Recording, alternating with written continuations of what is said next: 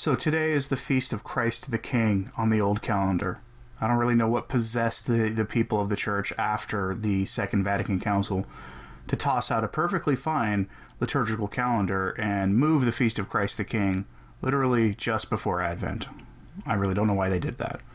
Anyway, here's a classic essay by Michael Davies on the Feast of Christ the King. Remember, the victory is already won. Do not despair. The Reign of Christ the King by Michael Davies. On 11 December 1925, Pope Pius XI promulgated his encyclical letter, Quas Primas, on the kingship of Christ. The encyclical dealt with what the Pope described correctly as the chief cause of the difficulties under which mankind was laboring. He explained that the manifold evils in the world are due to the fact that the majority of men have thrust Jesus Christ and his holy law out of their lives, that our Lord and his holy law have no place either in private life or in politics. And as long as individuals and states refuse to submit to the rule of our Savior, there will be no hope of lasting peace among nations. Men must look for the peace of Christ in the kingdom of Christ. Pax Christi in regno Christi. The teaching of this encyclical was ignored and passed over, if not actually contradicted, by the Second Vatican Council. It is an incontro- incontrovertible fact that the this council conspicuously, and one must conclude, deliberately, failed to reaffirm the teaching of Quas Primas, in which Pope Pius XI reaffirmed the unbroken teaching of his predecessors that states as well as individuals must submit themselves to the rule of Christ the King. In affirming this fundamental truth of our faith, Pope Pius was not referring simply to Catholic nations or even to Christian nations, but the whole of mankind. He stated this truth unequivocally by quoting a passage from the encyclical Annum Sacrum of Pope Leo XIII. The Empire of Christ the King includes not only Catholic nations, not only baptized persons who, though of right belonging to the Church, have been led astray by error, or who have been cut off from her by schism, but also those who are outside the Christian faith, so that the whole of mankind is subject to the power of Jesus Christ.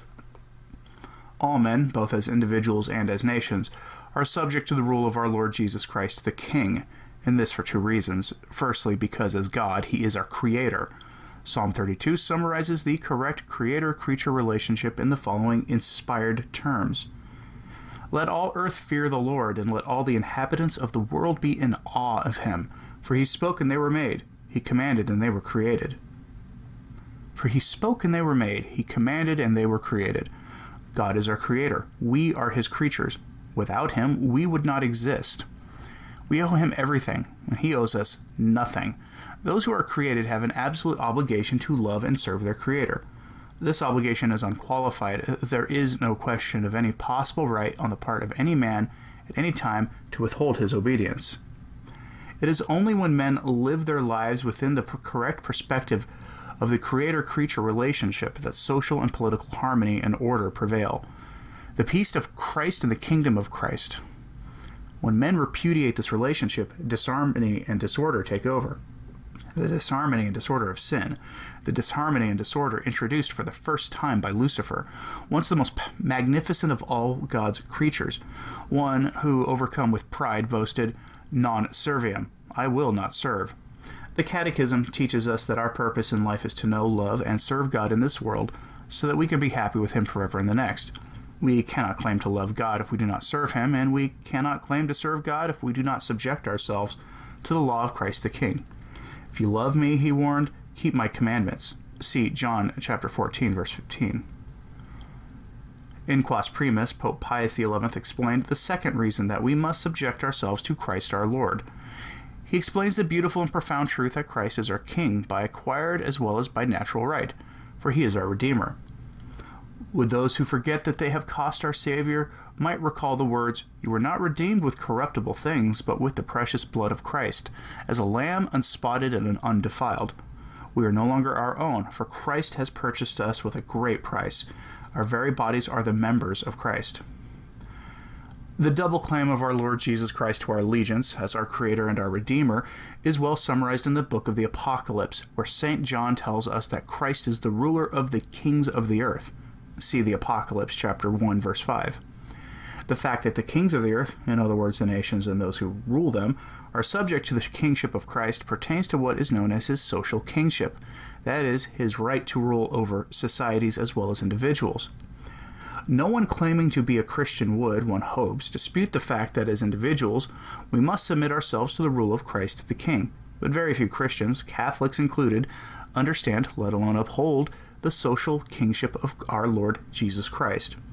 His social kingship can be implemented fully only when church and state are united. The separation of church and state was condemned unequivocally by the Roman pontiffs under, until the Second Vatican Council. The Church's teaching is that the state has an obligation to render public worship to God in accord with liturgy of the true Church, the Catholic Church, to uphold its teaching and to aid the Church in the carrying out of her functions. The state does not have the right to remain neutral regarding religion, much less to pursue a secular approach in its policies. A secular approach is by that very fact an anti God and an anti Christ approach. Those who ignore or repudiate the social kingship of our Lord Jesus Christ and his right to rule over societies as well as individuals, accept perhaps without realizing it the abominable theory of democracy enshrined in the French Revolution's Declaration of the Rights of Man, the declaration which constituted a formal and insolent repudiation of the social kingship of our Lord Jesus Christ. The declaration which enshrined the greatest heresy of modern times, perhaps of all times. The authority resides in the people. On the contrary, as the popes have taught, omnius potestas ad Deo, all th- authority comes from God. Not so, replied the revolutionaries. Omnius potentes a populo, all authority comes from the people. How well the term revolutionaries applies to these men. A revolution is best defined as the forcible overthrow of, a, of an established government, and this is precisely what they did. They overthrew the social kingship of our Lord Jesus Christ in favor of the heresy that authority resides in the will of the majority. The, the heresy that is the source of all the evils in society today. The promulgation of the Declaration of the Rights of Man constituted the first formal repudiation of our Lord's social kingship. It was the most influential act in the process of securing his virtually universal dethronement during the next two centuries. Before examining the extent to which this declaration constituted a repudiation of Catholic teaching on the authority of the state, it is necessary to have a clear grasp of the content of this teaching. A state is composed of two elements the government, or those who govern, and the governed, authority being vested in those who govern. The Church is not committed to any particular form of government. Despite the tendency of popes to refer to princes in their encyclicals, they were in no way opposed to democracy if all that is meant by this term is that those who govern are chosen by a vote, based on either limited or universal suffrage. Leo XIII explains. The right to rule is not necessarily, however, bound up with any special mode of government. It may take this or that form, provided only that it be of a nature to ensure the general welfare.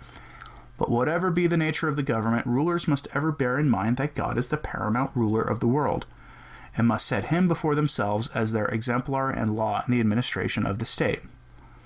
What popes maintain logically and uncompromisingly is that the source of authority is precisely the same in an absolute monarchy, such as that of Leo of Louis, Louis XIV in 18th century France, as in a country where the government is chosen in a democratic election, in which every citizen has the right to vote, such as the United States today.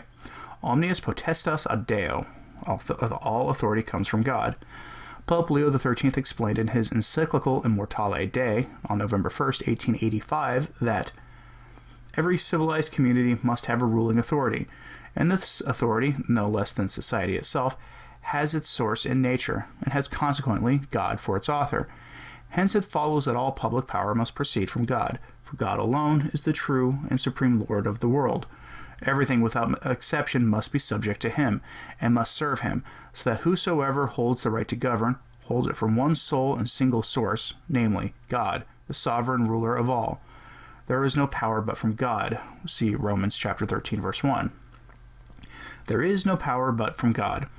This quotation comes from Romans 13 verse 1, states all that needs to be stated concerning the source of authority because those who wish to govern derive their authority from God and govern as his legates, and not as holding their authority from the people, no government can have a true right to enact any legislation contrary to the law of God, even if such legislation is the manifest wish of the majority of the people. The Church is totally opposed to any concept of democracy in which authority is said to reside in the people, and in which those who govern are said to receive their authority from the people. Pope Leo XIII insisted in Immortale Dei that, in a society grounded upon such maxims, all government is nothing more nor less than the will of the people, and the people, being under the power of itself alone, is alone its own ruler. The authority of God is passed over in silence, just as if there were no God, or as, he, as if he cared nothing for human society, or as if men in their individual capacity, or bound together in social relations, owed nothing to God, or as if there could be a government of which the whole origin and power and authority did not reside in God himself. Thus, as is evident, a state becomes nothing but a multitude, which is its own master and ruler. In the July 1950 issue of the American Ecclesiastical Review, Monsignor George Shea explains the situation that should prevail in a predominantly Catholic state as follows. In a Catholic society, it is incumbent upon the state to be a Catholic state, to declare and to treat Catholicism as the religion of the state. The formal, official, and exclusive recognition and profession of Catholicism by the state in a Catholic society as its own one and only religion, in short, the establishment of Catholicism as the religion of the state, seems necessarily contained in the very notion of the state's duty to accept and profess the true religion. Therefore, Catholicism, with its creed, code, and cult. How else could the state, qua state, in truth accept and profess Catholicism, together with its tenet that it alone is the true religion? This is a faithful summary of all consistent papal teaching. In Immortale Dei, Pope Leo XIII teaches Men living together in society are under the power of God no less than individuals are, and society, not less than individuals, owes gratitude to God, who gave it being and maintains it, and whose ever bounteous goodness enriches it with countless blessings. Since then, no one is allowed to be remiss in the service due to God, and since the chief duty of all men is to cling to religion in both its teaching and practice, not such religion as they may have a preference for, but the religion which God enjoins, and which certain and most clear marks show to be the only one true religion. It is a public crime to act as though there were no God. So too is it a sin in the state not to have care for religion, or uh, as something beyond its scope, or as of no practical benefit, or out of many forms of religion to adopt that one which chimes in with the fancy for states are bound absolutely to worship God in that way which he has shown to be his will. All who rule, therefore, should hold in honor the holy name of God, and one of their chief duties must be to favor religion, to protect it. In the same encyclical, he cites as reprehensible these views. The state does not consider itself bound by any kind of duty towards God.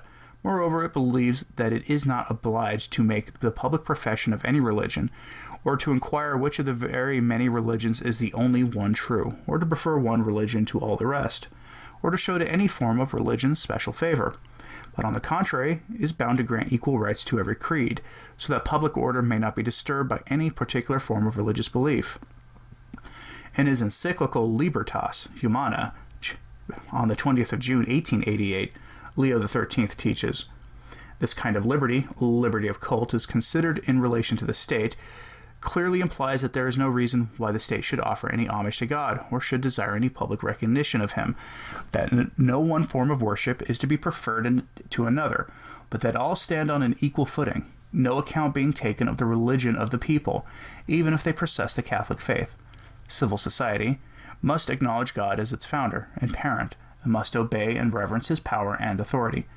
Justice therefore forbids, and reason itself forbids, the state to be godless, or to adopt a line of action which would end in godlessness, namely to treat the various religions, as they call them, alike, and to bestow upon them promiscuously equal rights and privileges. Since then, the profession of one religion is necessary in the state. That re- religion must be professed which alone is true, and which can be recognized without difficulty, especially in Catholic states, because the marks of truth are, as it were, engraven upon it. Pius X wrote in his encyclical Vehementer Nos on the 11th of February 1906 that the state should be separated from the church is an absolutely false and most pernicious thesis. For first, since it is based on the principle that religion should be of no concern to the state, it does a grave injury to God, he who is the founder and conserver of human society no less than he is of individual men, for which reason he should be worshipped not only privately but also publicly. The rights of man were discussed by the French National Assembly during the meetings of August 1789 and adopted in October of the same year. Some of the articles are not simply acceptable, but actually commendable, e.g., Article 7 concerning the de- detention of citizens, Article 8 stating that laws cannot have a retroactive effect, and Article 9 concerning those who have been arrested, but whose guilt has not been proven. Other articles are ambiguous, but some are positively incompatible with Catholicism, particularly Article 6, which begins by stating that the law is the expression of the general will. This is a complete negation of the teaching of the Church that all authority comes from God. Pope Pius VI had no hesitation in condemning the declaration as contrary to religion and to society. Acceptance of the Declaration of the Rights of Man rules out the possibility of a Catholic state and the social reign of Christ the King. This is hardly surprising in view of the Masonic origin of the Declaration. Father Denis Fahey wrote, that the preparation and the triumph of the French Revolution were the work of Freemasonry does not need proof, since the Masons themselves boast of it. Accordingly, the Declaration of the Rights of Man is a Masonic production. Father Fahey quoted in support of this contention a statement by Monsignor Bonnet, the orator at the Grand Orient Assembly in 1904. Freemasonry had the supreme honor of giving to humanity the chart which it had lovingly elaborated. It was our brother de la Fayette who first presented the project of a Declaration of the Natural Rights of Man and the Citizen Living in Society to be the first chapter of the Constitution. On the 25th of August, 1789, the Constituent Assembly, of which more than 300 members were Masons, definitively adopted, almost word for word, in the form determined upon in the lodges, the text of the immortal Declaration of the Rights of Man. Father Fahey summarized the Declaration as a formal renunciation of allegiance to Christ the King, of the supernatural life, and of membership in Christ's mystical body.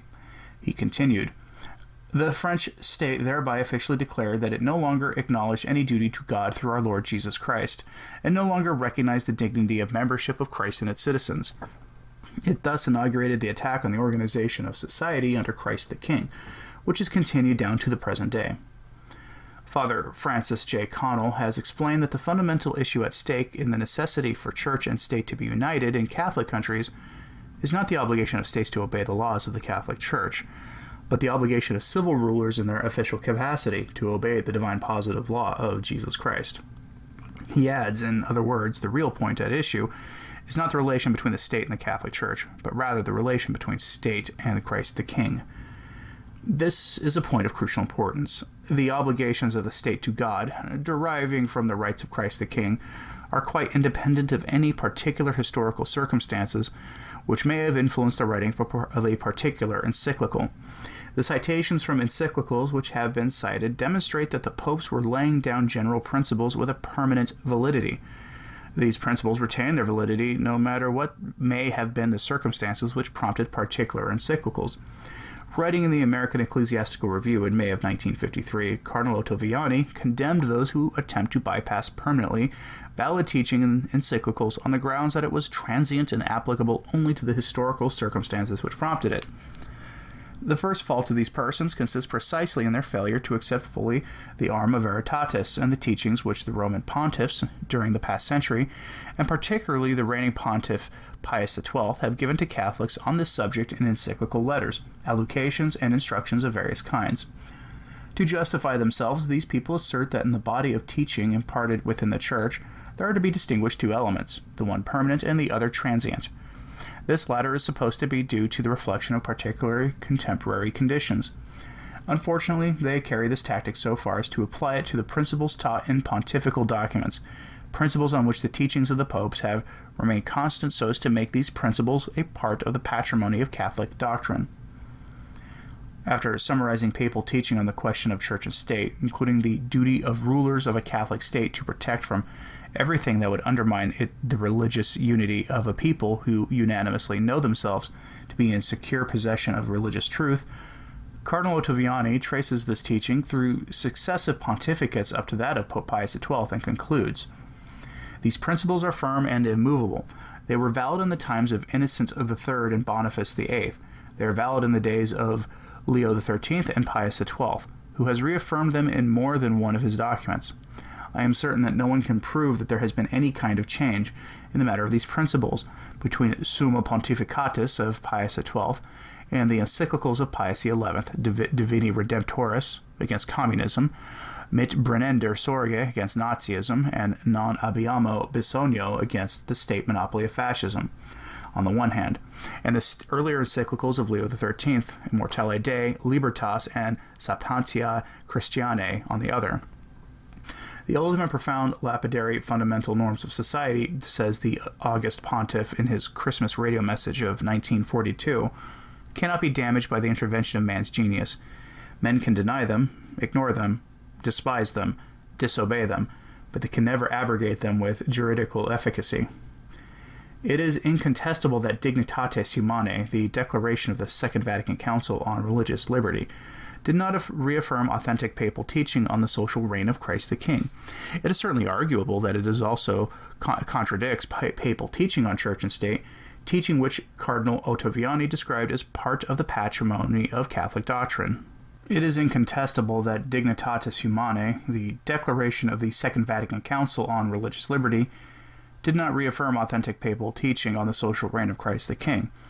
It is certainly arguable that it, is, it also contradicts papal teaching on church and state, teaching which Cardinal Ottaviani described as part of the patrimony of Catholic doctrine.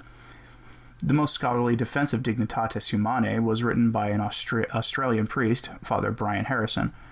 Father Harrison is a scholar of complete integrity who makes no attempt to defend what is indefensible. He writes, even more striking than Dignitatis Humanae's omission of any obvious reiteration of the obligation of public authorities to recognize Catholicism as uniquely true, not to mention the subsequent removal of prayers and hymns expressing this teaching from the new Mass in the office of Christ the King, is the conciliar declarations of affirmation of certain ideas which bear at least a prima facie appearance of contradicting previous papal statements. Father Harrison was not only honest but prudent. To concede that the social kingship of Christ was not affirmed by Dignitatis Humanae, as not one word affirming it can be found anywhere in the Declaration, and his reference to the new Mass and office of Christ the King is very significant. An accepted principle with regard to liturgical worship is that the doctrinal standpoint of any religious body must necessarily be reflected in its liturgy. This can be summed up by the phrase lex orandi, lex credendi, which can be translated freely as meaning that the manner in which the church worships, lex orandi, must reflect what the church believes, lex credendi. The true import of the new office can be deduced primarily from what has been removed from the preconciliar breviary, and a comparison of the two texts reveals the systematic removal or modification of complete prayers or individual phrases which could not be reconciled with the teaching of Dignitatis Humanae. That is, prayers which give liturgical expression to the social reign of Christ the King, and demand that states as well as individuals must submit themselves to his rule. The same procedure has been applied to the proper of the Mass for the feast. An introductory note in 1952 edition of the St. Andrew Daily Missal explains that Pope Pius XI, whose motto was Pax Christi in Regno Christi, instituted the feast of Christ the King as a solemn affirmation of our Lord's kingship of every human society. He is king not only of the soul and conscience, intelligence and will of all men, but also of families and cities, cities, peoples and states in the whole universe. In his encyclical Letter Quas Primas, the Pope showed how laicism or secularism Organizing society without any reference to God leads to the apostasy of the masses and the ruin of society, because it is a complete denial of Christ's kingship. This is one of the great heresies of our time, and the Pope considered that this annual public, social, and official assertion of Christ's divine right of kingship over men in the liturgy would be an effective means of combating it. Pope Pius XI wrote in Quas Primas, Nations will be reminded by the annual celebration of this feast that not only private individuals, but also rulers and princes are bound to give public honor and obedience to Christ. Forty years later, almost to the day, by the promulgation of Dignitatis Humanae on the 7th of December 1965, the Church ceased to demand that rulers give public honor and obedience to Christ. The title of the Declaration itself, The Dignity of the Human Person, epitomizes the man centered ethos of the Declaration. It is no longer the rights of Christ the King which must take priority, but the so called rights of the contemporary man, rights which he ascribes to himself in virtue of what is said to be his developing consciousness of his own dignity.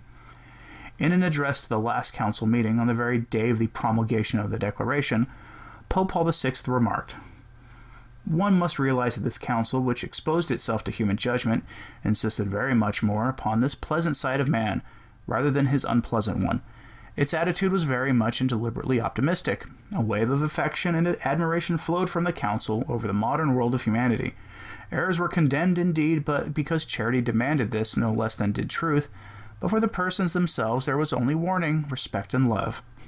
Instead of depressing diagnoses, encouraging remedies, instead of direful prognostics, messages of trust issued from the council to the present day world. The modern world's values were not only respected but honored, its efforts approved, its aspirations purified and blessed. The values of the modern world are now clearly apparent even in nominally Catholic countries today, in the legalization of divorce, contraceptive, contraception, pornography, sodomy, and abortion. Pope Paul's illusion that his council would purify the aspiration of the modern world was finally dispelled for him when he wept at the establishment of an abortion clinic in Rome itself before his death in 1978. The Breviary Office of Christ the King. The hymn Te Saeculorum Principem of First Vespers has had the following verses omitted. The wicked mob screams out, We don't want Christ as King while we, with shouts of joy, hail thee as the world's supreme king. May the rulers of the world publicly honor and extol thee. May teachers and judges reverence thee. May the laws express thine order, and the arts reflect thy beauty. May kings find renown in their submission and dedication to thee. Bring under thy gentle rule our country and our homes. Glory be to thee, Jesus, supreme over all secular authorities. And glory be to the Father and the loving Spirit through endless ages. The hymn Aeterna Imago Altissimi has been transferred from Matins to Lauds, and the following changes made. The last two lines of the second verse stated that the Father had entrusted to Christ as his right absolute dominion over the peoples. This has been replaced by an admonition that we as individuals should willingly submit ourselves to Christ. The following verses have not surprisingly been omitted completely. To thee who by right claim rule over all men, we willingly submit ourselves, to be subject to thy laws, means happiness for a state and its peoples. Glory be to thee, Jesus, supreme over all the secular authorities, and glory be to the Father and the loving Spirit through endless ages. A version of the Vexilla Regis has been abolished completely. Originally found in Lauds, some of its verses read Christ triumphantly unfurls his glorious banners everywhere. Come, nations of the world, and on bended knee acclaim the King of Kings. How great is the happiness of a country that rightly owns the rule of Christ and zealously carries out the commands God gave to men. The plighted world keeps marriage unbroken. The children grow up with virtue intact and homes where purity is found. Abound also in the other virtues of home life. Beloved King, may the light from thee that we desire shine on us in all its glory. May the world receive the gift of peace, be subject to thee, and adore thee. A number of readings from Quas Primas itself were included in the office, and they explained the traditional teaching on church and state with great clarity. They have all been removed, showing how blatantly the compilers of the new breviary went about their task of eliminating liturgical references to the social kingship of our Lord Jesus Christ. The removal of these readings from Quas Primas must certainly be seen as an affront to the memory and the teachings of Pope Pius XI, at whose behest the office had been composed only 40 years earlier, with the specific aim of reminding rulers that they are bound to give public honor and obedience to our Lord. Could this great, possi- this great pope possibly have imagined that within four decades he would have a successor who would totally mutilate the office that he had approved so recently, and that this mutilation would have the subject the objective of removing any suggestion that rulers are bound to give honor and obedience to our Lord? Pope Paul VI stated explicitly to the rulers of the world that the Church asked no more of them than freedom to pursue its mission. The thoroughness with which Archbishop Bugnini's Concilium expunged every specific expression of our Lord's social kingship from the liturgy can hardly be denied. Its members did not even miss a reference to our Lord's social kingship in the Good Friday liturgy. The first of the solemn collects, the one for the church, read, Let us pray, dearly beloved, for the holy church of God, that our God and Lord may be pleased to give it peace, keep its unity, and preserve it throughout the world subjecting to its principalities and powers, and may He grant us, while we live in peace and tranquility, grace to glorify God the Father Almighty. This prayer has been replaced by the following. Let us pray, dear friends, for the holy church of God throughout the world, that God the Almighty Father guide it and gather it together so that we may worship Him in peace and tranquility. Lest anyone should imagine that an undue significance has been placed upon changes in breviary and missal relating to the doctrine of Christ the King, a comment by Archbishop Bugnini, great architect of the liturgical revolution, should prove very illuminating. In the ecumenical climate of Vatican II, some expressions in the orations, solemns of Good Friday service had a bad ring to them. There were urgent requests to have to tone it down and tone down some of the wording. It is always unpleasant to have alter venerable texts that for centuries have effectively nourished Christian devotion and have about them the spiritual fragrance of the heroic age of the Church's beginnings. Above all, it is difficult to revise literary masterpieces that are unsurpassed for their pithy form. It was nevertheless thought necessary to face up to the task, lest anyone find reason for spiritual discomfort in the prayer of the Church. The revisions, limited to what was absolutely necessary, were prepared by study groups in, in intercession one for the church. The, the phrase, so the subjecting principalities and powers to the church was omitted, even though this was inspired by what St. Paul says about the angelic powers. See the letter to the Colossians, chapter 2, verse 15. It could be misinterpreted as referring to a temporal role which the church did indeed have in other time periods of history, but which is anachronistic today. So there we have it. The social kingship of Christ is an anachronism. In my book, The Second Vatican Council and Religious Liberty, I have documented in great detail the manner in which Dignitatis Humanae abandoned the traditional concept of a Catholic state as taught by the popes. The term Catholic state is not so much as mentioned throughout the entire declaration. Article 6 accepts the possibility of a religious body being given special legal recognition, but insists that it is at the same time imperative that the right of all citizens and religious bodies to religious freedom should be recognized and made effective in practice. This hardly corresponds with the insistence of Pope Leo XIII. Justice therefore forbids, and reason itself forbids, the state to be godless, or to adopt a line of action which would end in godlessness, namely to treat the various religions as they call them alike and to bestow upon them promiscuously equal rights and privileges. One of the privileges denied to the adherents of false religions in a Catholic state was that of propagating their errors in public and persuading the Catholic citizens to repudiate the truth for heresy. This was the case prior to Vatican II in such Catholic states as Spain, Colombia, and Malta. The popes did not teach that in a Catholic state, non Catholics should be enforced to embrace the Catholic faith or be prevented from practicing their religions in private. In Immortale Dei, Pope Leo XIII taught that the Church is wont to take earnest heed that no one shall be forced to embrace the Catholic faith against his will. For as St. Augustine wisely reminds us, man cannot believe otherwise than by his own free will. It is necessary to make a distinction of crucial importance the distinction between religious liberty, considered from a legal or juridical standpoint, that is, as a civil right, and from a theological standpoint. Considered from a juridical standpoint, it examines the grounds for, for and the extent of the legal coercion to be applied to the expression of religious belief in the external public forum. Considered from a theological standpoint, that is, a standpoint based on the nature and will of God as revealed to man, there can be no question of any natural right to believe or to propagate error. As Pope Leo XIII teaches, man has a natural right only to follow the will of God and obey his commandments. In the liberal sense, liberty of conscience is the right of an individual to think and believe whatsoever he wants, even in religion and morality to express his views publicly and to persuade others to adopt them using word of mouth, the public press, or any other means. He has the right to choose any religion or to have no religion, and this, liberals claim, is a natural right. Dignitatis Humanae did not affirm that anyone has a natural right, a moral right, to believe in or to propagate error, but to uphold the traditional teaching in this respect.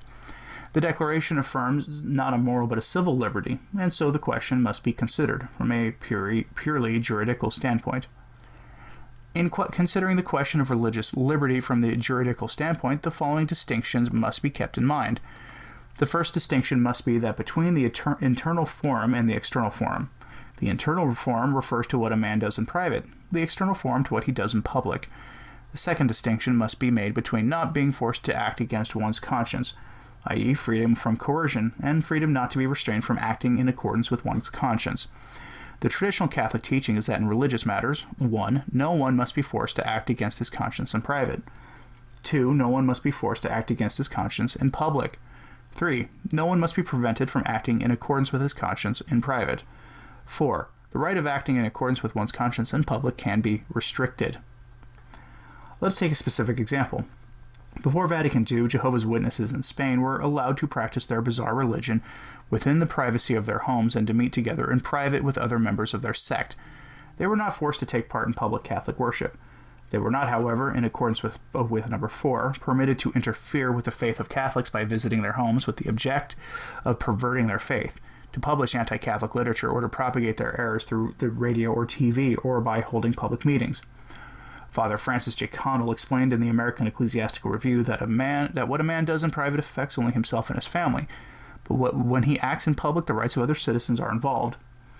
It is fully within their civil rulers' right to restrict and to prevent public functions and activities of false religions, which are likely to be detrimental to the spiritual war- welfare of Catholic citizens or insulting to the true religion of Christ. The word toleration is, a cru- is of crucial importance for understanding the discontinuity between Dignitatis Humanae and the classic papal teaching. Pope Leo XIII taught in Libertas Humanae, while not conceding any right to anything save what is true and honest, she does not forbid public authority to tolerate what is at variance with truth and justice for the sake of avoiding some greater evil, or of obtaining or uh, preserving some greater good. This was the constant, consistent teaching of the popes up to and including Pope Pius XII. Those in error had no natural right to propagate their views. The propagation of error is an evil, but it could be tolerated in the interest of the common good, public welfare, to prevent a greater evil, such as civil unrest.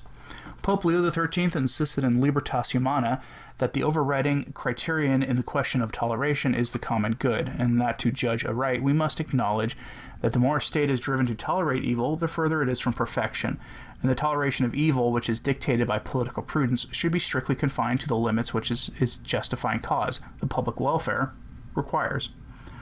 This was the official teaching of the Church up to and during the Council.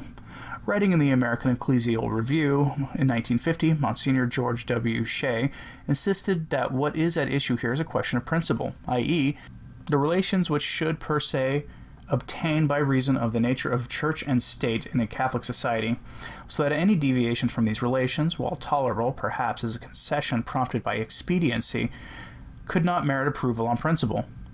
There is not the least re- suggestion that the teaching of any pre Vatican II pope that there could be a natural right on the part of non Catholics not to be prevented from propagating their errors in public.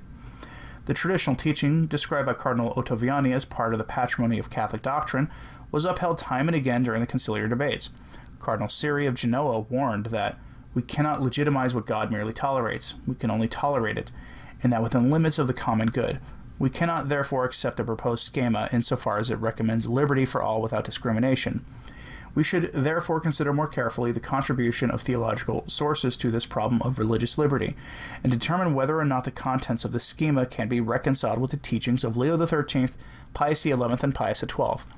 Otherwise, we weaken our own authority and compromise our apostolic effort. Bishop Emilio Tagle Covarrubias of Valparaiso, Chile, spoke in the name of 45 Latin American bishops when he stated, I am very much against the schema. It merely rearranges the previous version, and it contains a number of contradictions.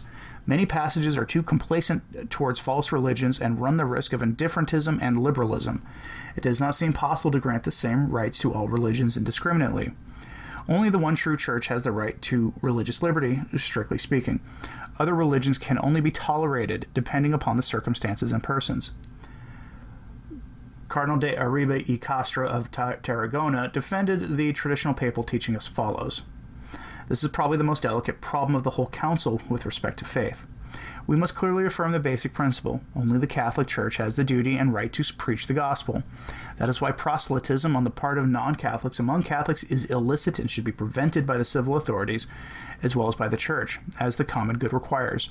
The Council must be careful not to decree the ruin of Catholicism in those countries where it is, in fact, the only religion. It is no exaggeration to state that the changing of the Spanish Constitution to correspond with Dignitatis Humanae has indeed brought about the ruin of Catholicism in that country. During the Synod of European Bishops in October 1999, Monsignor Fernando Sebastian Aguilar, Archbishop of Pamplona, lamented the fact that in Spain the cultural convictions on which social life is based are undermined and are more atheistic than Christian. Divorce, abortion, homosexual acts, contraception, and proselytism by Protestant sects, which were all illegal prior to Dignitatis Humanae, have been legalized. Spain now has the lowest birth rate in Europe, and there is a Mormon temple in Madrid. During the Council, the schema on religious liberty was often called the American schema. The finalized text of Dignitatis Humanae can be considered almost entirely the work of Father John Courtney Murray, S.J., and he attributed its, its success to the solid and consistent support of the American bishops and their numerous interventions. Interventions which he had written and which they had accepted and read with the most abject docility. Father Murray continued. Undoubtedly, the support derived its basic inspiration from the American experience, from which the Church has learned the practical value of the free exercise clause of the First Amendment. The object or content of the right to religious freedom, as speci- specified both in the Declaration and in the American constitutional system, is identical. In his book American Participation in the Second Vatican Council, Monsignor V. A. Yzermans writes, It was a delightful victory for the American hierarchy. He would have been more accurate in describing it as a delightful victory for Father Murray, in view of the fact that, as one American prelate expressed it, the voices are the voices of the United States bishops, but the thoughts are the thoughts of John Courtney Murray. In his book, John Courtney Murray, Theologian in Conflict, Father Donald E. Pelotte has no doubt thought has no doubt that although other members of the commission helped to pen the final text of the Declaration, Murray's contribution was decisive.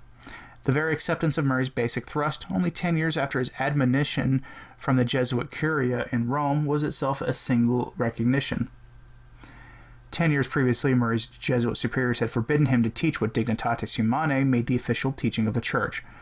What had taken place was described with complete accuracy and with total approval in the 20 July 1992 issue of the Catholic Virginian by Father G.P. Fogarty, S.J., president of the American Catholic Historical Association, who gave Father Murray credit for the fact that Dignitatis Humanae made universal Catholic teaching what had been previously considered an aberration of the American Church.